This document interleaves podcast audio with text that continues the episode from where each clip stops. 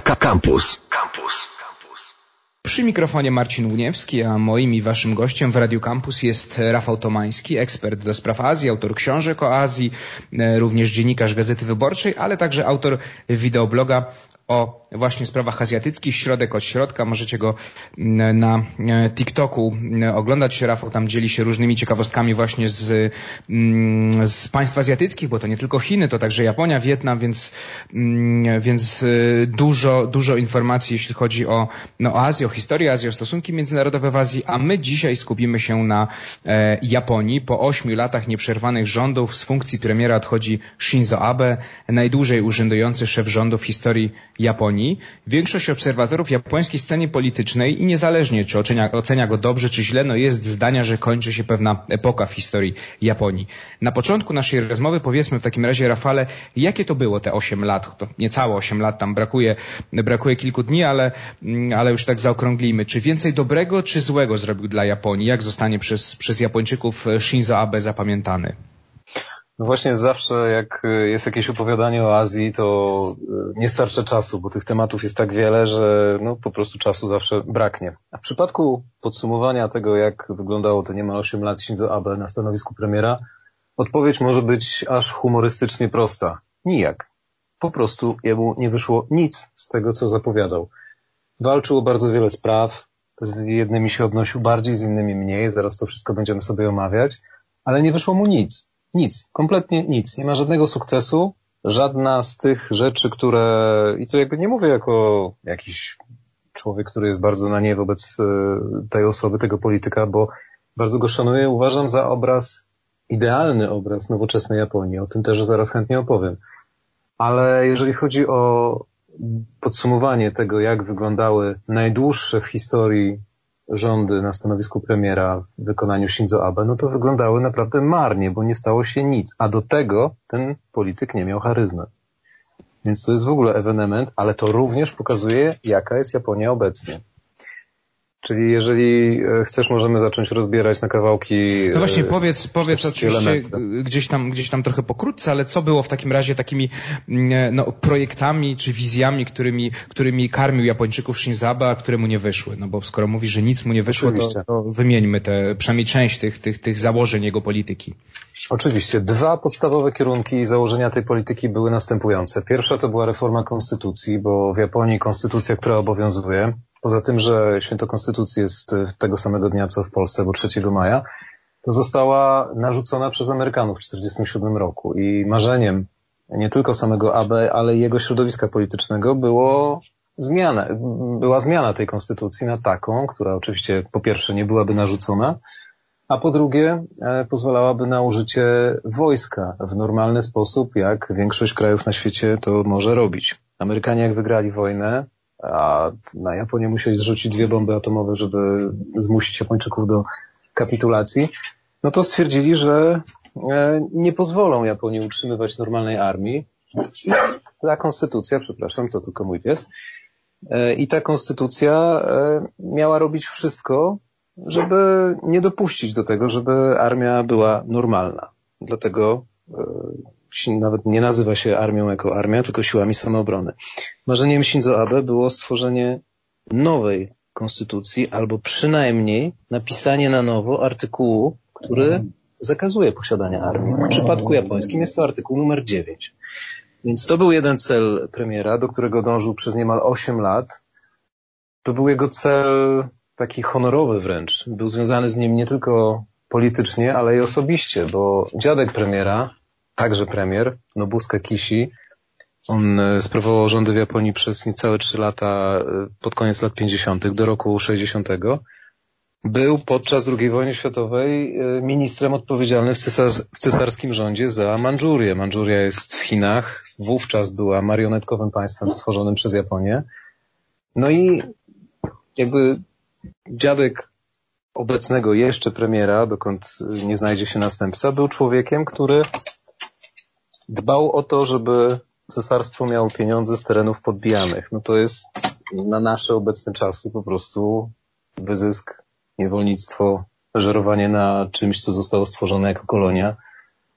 A obecny premier, kierując się właśnie takimi rodzinnymi względami i pamięcią o swoim dziadku, który był jego politycznym mentorem, a także takim nauczycielem życia, no chciał sfinalizować jego spuściznę, tak można to nazwać. No ale powtarzam, nie udało się, nic nie wyszło z tej reformy. A powiedz Rafale, a y, przechodząc do, na chwilę do spraw gospodarczych, mówiło się o abenomice, tak? Czyli tych pomysłach gospodarczych, żeby rozruszać gospodarkę Japonii. Czy tu się coś udało Shinzo Abe, czy, e, Również czy też... nie. Również nie. Trochę, trochę nie wszystko wyszło z winy premiera, bo wirus wymazał na świecie biliony dolarów i także i w Japonii. I tak jak pokazują ostatnie wykresy, wymazał dokładnie wszystko, co zostało osiągnięte przez no, ponad dwie dekady mniej więcej, ponad dwie dekady rozwoju, jeżeli chodzi o giełdę, jeżeli chodzi o PKB. Ta cała gospodarka się skurczyła obecnie tak, że właśnie wróciła do, do punktu wyjścia z początku zapaści, czyli Japonia zrobiła taką, takie małe odbicie od dna i tak bardzo długo jej to zajęło. Chciało o to dbać Shinzo Abe, ale też właśnie mu to wszystko wymazano. Natomiast dlaczego mu nie wyszło? Bo e, nie miał konkretnego pomysłu na to, żeby te reformy dokończyć powiedział trzy części. Było luzowanie ilościowe, czyli drukowanie pieniędzy, były reformy fiskalne, a także jakiś nie do końca określony plan reform.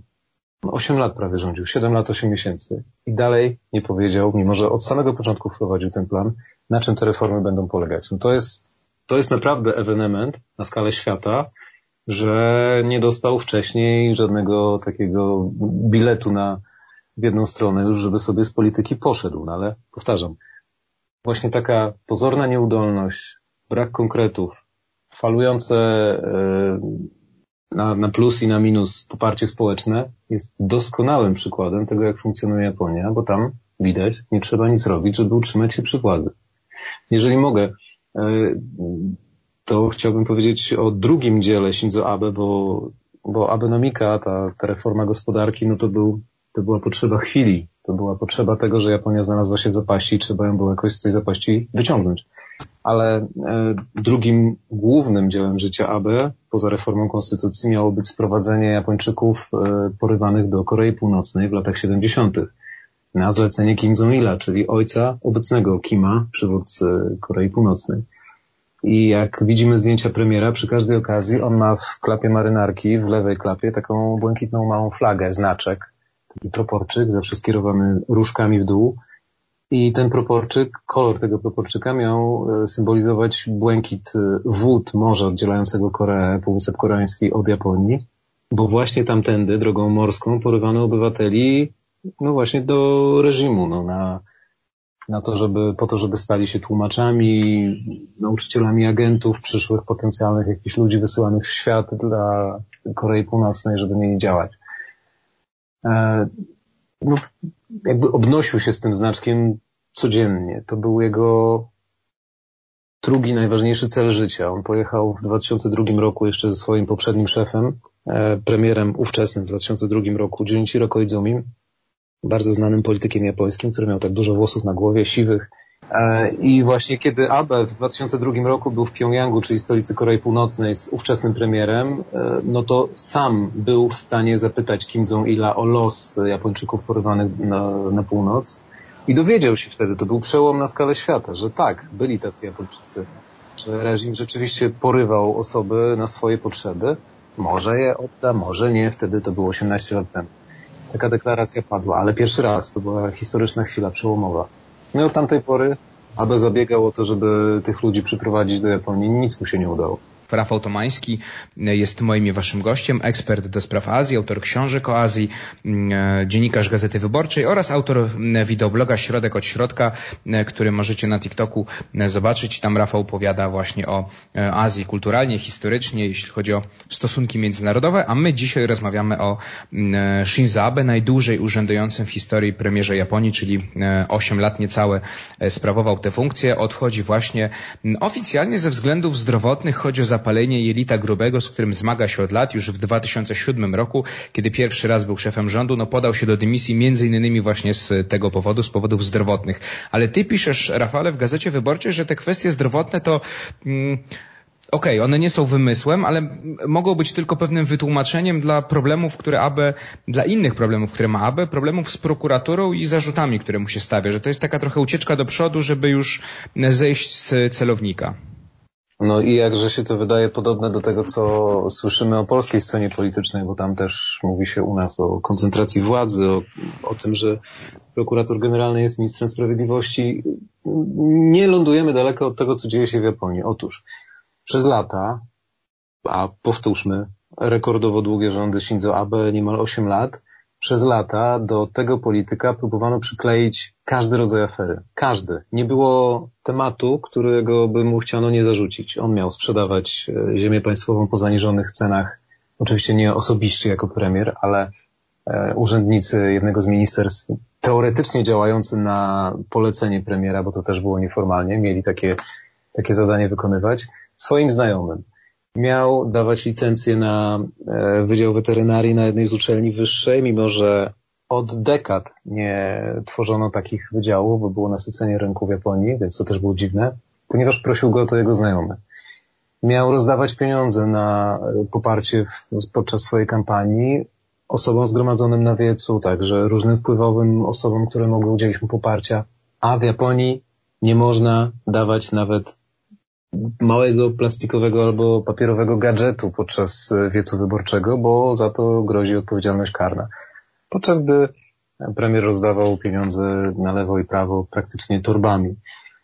E, każda z tych afer miała swoją nazwę. Była sprawa Moritomo, ta pierwsza, druga Kake, trzecia z tym rozdawaniem pieniędzy afera oglądania kwiatów wiśni, czyli Hanami, ponieważ właśnie takie rozdawnictwo działo się podczas imprezy, kiedy na wiosnę japońską zgromadzili się ludzie i mieli podziwiać wiśnie, ale przy okazji też brać pieniądze od premiera za poparcie. Nic nie szkodziło Abe. Nic. Normalnie w każdym innym kraju polityk podałby się do dymisji już z 15 razy przez ten czas za to, co mu zarzucano. Abe trwał.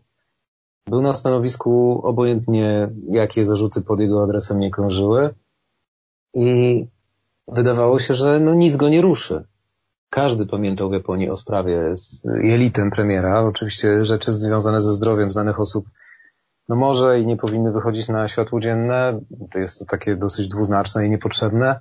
Kto by chciał opowiadać o swoich chorobach publicznie, ale w tym przypadku była to sprawa znana, właśnie tak jak powiedziałeś. Pierwsza kadencja AB 2006-2007 trwała 365 dni i on równy rok po objęciu stanowiska premiera po raz pierwszy podał się do dymisji, bo teoretycznie jelito dało znać o sobie bardziej i stał się słabszy. Wtedy na rynku w Japonii nie było leku, który mu pomógł kilka lat później. To dzięki temu nowemu lekowi nowej generacji miał wrócić do życia, do formy i być w stanie rządzić e, no teraz, właśnie do teraz, od końca 2012 roku. Ale e, dlaczego teraz jestem w stanie twierdzić, że to jelito stan zdrowia jest wymówką? Ponieważ aby nie zaszkodziła nawet sprawa, w którą był zaangażowany bezpośrednio jego rzecznik kancelarii, czyli Yoshihide Suga, człowiek, który być może będzie jego następcą, o tym dowiemy się w ciągu najbliższych 10 dni.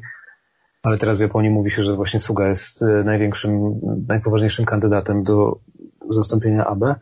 Nie zaszkodziło mu nawet to, jak jego rzecznik miał tuszować sprawę gwałtu na dziennikarce, która no, chciała rzucić oskarżenie o właśnie takie molestowanie seksualne na jednym z, na jednego z przyjaciół premiera. Więc e, zasz, jakby żadna z tych afer nie przyklejała się do premiera, dlatego że miał dobrego obrońcę. Jednego z prokuratorów, który był bardzo potężnym prawnikiem i bardzo potężnym obrońcą interesów premiera. Ale ten człowiek e, już znalazł się na początku roku wieku emerytalnym i musiał oddać urząd. Ale to też nie powstrzymało premiera przed nagięciem prawa po raz kolejny, bo stwierdził, dobrze, my go zatrzymamy na stanowisku. No zatrzymamy dlatego oczywiście, że jest potrzebny w sprawach osobistych, w sprawach wagi państwowej, czyli bronienia reputacji premiera. E, chciał za pomocą parlamentu stworzyć nowe prawo. W parlamencie większość ma jego partia. Nie było to problemem. Chciał stworzyć e, prawo, które tak zreformować wymiar sprawiedliwości, żeby ten prokurator został dłużej na stanowisku, nie łamiąc prawa teoretycznie, tworząc je na nowo. I w tym momencie już przesadził, bo opinia publiczna nie wytrzymała stwierdzono w środowisku prawniczym, że to już do, dosyć, to już jest po prostu przesada, że tak być nie może, że już naprawdę szyje się przepis prawny po to, żeby jednego człowieka utrzymać na stanowisku. I w momencie, kiedy pod adresem AB zaczęły się sypać e, kolejne zarzuty ze strony zwykłych prawników, znaczy zwykłych, no nie tak potężnych jak ten jego obrońca, i innych prokuratorów o to, że on nagina prawo i wcześniej rozdawał pieniądze podczas tej afery kwiatów wiśni, oglądania kwiatów wiśni, no to prokurator obrońca dostał pozwolenie przejścia na emeryturę i przestał bronić interesów AB. Tym samym premier przestraszył się, że kolejna afera, znaczy prawdopodobnie mógł się przestraszyć, bo mimo wszystko jakoś to się tak zbiega w czasie, że właśnie dzieje się to teraz, a nie wcześniej, podczas tych poprzednich afer. Że w momencie, kiedy pobił rekord długości sprawowania rządów, a doszło do tego w poprzedni poniedziałek, ostatni poniedziałek sierpnia, E, wtedy pobił ten rekord wszechczasów. Tego samego dnia rozpoczęła się, odbyła się pierwsza rozprawa, rozpoczął się proces e, e, z udziałem jego byłego ministra sprawiedliwości, który został oskarżony o kupowanie głosów na rzecz swojej żony parlamentarzystki. To jest takie małżeństwo o nazwisku Kawaii, prawie tak jak, jak się mówi po japońsku fajniutki albo ładniusi, tylko tam jest dwa i na końcu Kawaii a tutaj ci państwo e, nazywają się kawaii, jedno i na końcu. No i okazało się, że tych osób zamieszanych e, w potencjalne branie łapówek od byłego ministra jest co najmniej setka i, i tyle też miało być co najmniej świadków w tym procesie, czyli proces miał być po prostu obliczony jak telenowela na, na trwanie i trwanie. I być może chodzi o to, że premier teraz podał się do dymisji, bo zobaczył, że przez tak długi czas, a opinia publiczna byłaby zainteresowana tym procesem, przez tak długi czas już nie miałby wiernego obrońcy jako prokuratora i być może za dużo by się do niego przykleiło, a, a miałoby się co przyklejać, bo to wszystko było robione za zgodą premiera, poza tym to był człowiek premiera, i tutaj się od takich e, różnych połączeń politycznych by nie dało uciec. Rafał Tomański, ekspert do spraw Azji, autor książek Azji, dziennikarz Gazety Wyborczej oraz autor bloga Środek od Środka na TikToku, w którym e, porusza właśnie kwestie e, Azji. A my rozmawiamy o, o Azji właśnie, dokładnie o Japonii. Shinzo Abe, premier najdłużej urzędujący w historii kraju po ośmiu latach, odchodzi z tej funkcji. Oficjalnie to są względy zdrowotne, no, nieoficjalnie rozmawialiśmy z Rafałem, e, premier stracił, e, stracił swojego obrońcę w e, postaci potężnego prokuratora, no i tutaj mógł być strach przed tym, że pewne afery zaczną wychodzić na wierzch, nie będzie go miał kto bronić, więc może lepiej z funkcji już zrezygnować. Czy Shinzo powiedz mi Rafale, wycofa się z polityki, czy zajmie jakąś funkcję w partii liberalno-demokratycznej, no i będzie kierował tym wszystkim z tylnego siedzenia jako taka szara eminencja? No właśnie, jako szara eminencja na pewno, bo taka jest rola e, tych najmocniejszych polityków w Japonii, a Abe, no, będąc rekordzistą, już na pewno do takiego grona się zalicza, obojętnie czy mu to jego rzeczy wychodziły, czy nie. Mówi się o takich szogunach z cienia, Shadow Shogun, którzy rządzą właśnie po zdaniu kadencji. Był Kakuei Tanaka w latach 70. oskarżony łapówki, ogromnie potężny polityk, do którego przychodziły pielgrzymki no, parlamentarzystów, którzy odwiedzali go w jego willi pytali o zdanie i robili tak, jak on mówił. E, był potem, e, oj, wleciało mi z głowy, Ichiro Ozawa, polityk, który jest jeszcze czynny, ale już oczywiście z mniejszym poparciem, który już się nie kwalifikuje do zostania premierem po raz kolejny, który też był, był takim szogunem z tylnego siedzenia, który praktycznie przejmuje stery i tak znaczy cały czas trzyma stery, niby je oddając. E, Abe dołączy do tego grona, tylko co będzie robił, w jaki sposób będzie miał wpływ na to, co się będzie działo, trudno powiedzieć, bo o takich rzeczach już się nie dowiemy. Natomiast on sam na konferencji prasowej w ostatni piątek, kiedy już informował o tym, że podaje się do dymisji, nie mówił, co będzie robił. Powiedział, że no, zostanie w polityce, będzie parlamentarzystą, no ale rekordzista, premier, rekordzista wszechczasów na zwykłym stanowisku parlamentarzysty, no, no nie, no to jakby nie, nie po to prowadzi się takie życie, żeby później być jednym z wielu. Czas pokaże. Chociaż bo... dodajmy, niektórzy y, potrafią na przykład w Polsce być tylko zwykłym parlamentarzystą, to tak Dodam. Tak, ale to właśnie taki nasz, nasz show. A powiedz, Rafale, czy coś się... Czy coś się zmieni w polityce zagranicznej? No bo na razie Shinzo Abe miał świetne relacje z Donaldem Trumpem. No nie wiemy, kto wygra. Dużo wskazuje na to, że wygra Joe Biden. Trzeba będzie te relacje układać na nowo. Relacje z Koreą Południową są, relacje z, Koreą Południową są napięte. Z Chinami toczy się ciągle e, spór o wyspy na Morzu Wschodniochińskim. Czy ty się spodziewasz jakiejś zmiany, niezależnie od tego, kto zostanie, kto zostanie e, premierem, a fakt faktycznie dużo wskazuje, że szef gabinetu Abe, czyli Yoshihida Suga, czy raczej to będzie kontynuacja, kontynuacja polityki, y, polityki Abe? Widzisz, to jest bardzo dobre pytanie, bo właśnie od tego wszystko zależy. Bo są osoby, które e, są proamerykańskie, są takie, które są obojętne, a też i takie, które gwarantują odwrotny kurs, bo przynajmniej będą jakieś, jakieś inne od ABE, czyli teoretycznie odwrotne. Suga jest, y, czyli ten szef kancelarii, jest gwarantem ciągłości. Jest takim niejakim człowiekiem, który bronił interesów AB, tak samo bezbarwnie wypadał na konferencjach prasowych, za które był odpowiedzialny, więc będzie podobny jak jego były szef. Więc jakby nie zmieni się nic. Natomiast trudno powiedzieć, żeby on miał jakiekolwiek nadzieję na relacje z amerykańskim prezydentem, bo był zawsze Suga, bo był zawsze człowiekiem z drugiego rzędu, który się nie liczył. Więc no, trudno, trudno widzieć go w takiej roli jakiegokolwiek przywódcy. Czy, czy tymczasowego przez rok do kolejnych wyborów, czy potem jako kolejnego, kolejnego premiera na kolejne lata. No, bardzo trudno go widzieć w tej roli, bo jest to człowiek po prostu bezbarwny. E, natomiast człowiekiem, który może być bardzo proamerykański, jest taki otwarty, jest Konotaro, czyli obecny minister e, obrony, a wcześniej długoletni minister spraw zagranicznych, wieloletni minister spraw zagranicznych, człowiek w ogóle, który skończył SG i który nawet jak był w Polsce, to odwiedził szkołę główną handlową i tam, tam jest podobno coś na jego temat, ale nie udało mi się do tego dotrzeć. Albo może nie ma i tylko tak mówią. Nie no, ale no był, studiował tam. W każdym razie to jest człowiek, który, który ma charyzmę i który jest bardzo proamerykański i bardzo antychiński, to może nawet jest jeszcze ważniejsze, więc teoretycznie obojętnie od tego, czy będzie Biden, czy Trump, bo ja wcale nie byłbym taki pewien, że Biden wygra, mimo wszystko. Czy tam się to nie skończy tak jak u nas, że wszyscy myślą, że, że wygra opozycja, wygrywa to samo, co jest. Że demokraci w Stanach też w pewien sposób angażują się antychińsko, więc ktoś antychiński w Japonii też będzie im na rękę. To, to się może tak okazać. A kandydatów poza sługą y, dwóch najpoważniejszych, o których mówią japońskie media dziś, bo Konotaro jeszcze, jeszcze oficjalnie nie wszedł do tego wyścigu. Jest dwóch. Jest Shigeru Ishiba, były minister e, obrony narodowej, taki, no taki mocny polityk, taki bezkompromisowy, który był przeciwnikiem Abe. Nie lubił go, więc jakby może gwarantować odejście od jego polityki. Ale jest taki, taki strasznie mocny, sprawia wrażenie takiego bulldoga na krótkich nogach, który jak zaciśnie szczęki, to nie popuści oraz Fumio Kishida, który przez wiele lat był ministrem spraw zagranicznych i człowiekiem, którego aby teoretycznie faworyzował, aczkolwiek odchodzący premier nie poparł nikogo. I także nie swojego teoretycznego faworyta, więc Fumio Kishida startuje.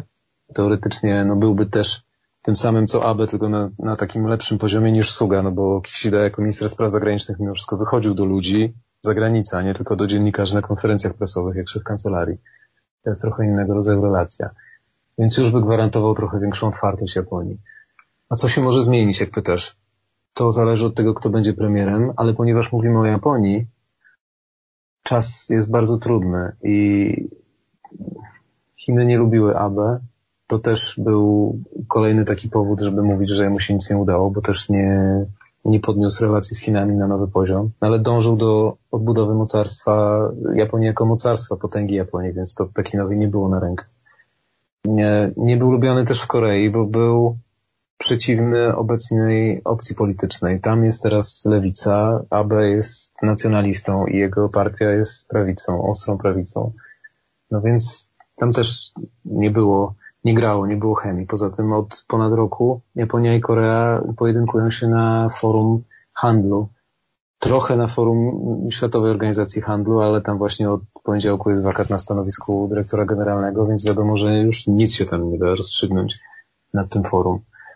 To też jest jakaś świeża sprawa. Mm, aby był mało skuteczny w regionie swoim, ale za to budował przyjaźń. Z Iranem teoretycznie usiłował zbudować się z Putinem, mimo że nie uzyskał żadnych zapowiedzi odnośnie Kuryli, a walczył o to od, od lat. I spotykał się z Putinem jak nikt, jak nikt poza nim. Wielokrotnie się panowie spotykali, Putin dostawał od e, AB psy, nawet to, to była taka, to był taki prawdziwy bromance, męska przyjaźń. Trochę nawet lepiej wyglądająca niż ta z Trumpem, bo AB spotykający się z Trumpem wyglądał jak, jak ktoś, kto się ma opiekować dzieckiem i ugłaskiwać je i dawać mu wszystko. I Trump nie dostał, Trump nie dostał psa. E, to prawda. Rafale, musimy no kończyć już.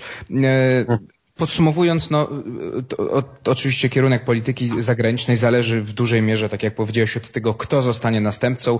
14 września powinniśmy się dowiedzieć, kogo, kto zastąpi um, Shinzo Abe na stanowisku premiera, a moim i waszym gościem był Rafał Tomański, ekspert do spraw Azji, autor książek, dziennikarz Gazety Wyborczej oraz autor widobloga Środek od Środka na TikToku e, o tematach bardzo dziękuję. azjatyckich. Dziękuję Ci Rafale bardzo. E, Marcin Uniewski e, się z Wami żegnam. Się słyszymy oczywiście w środę za tydzień. Campus.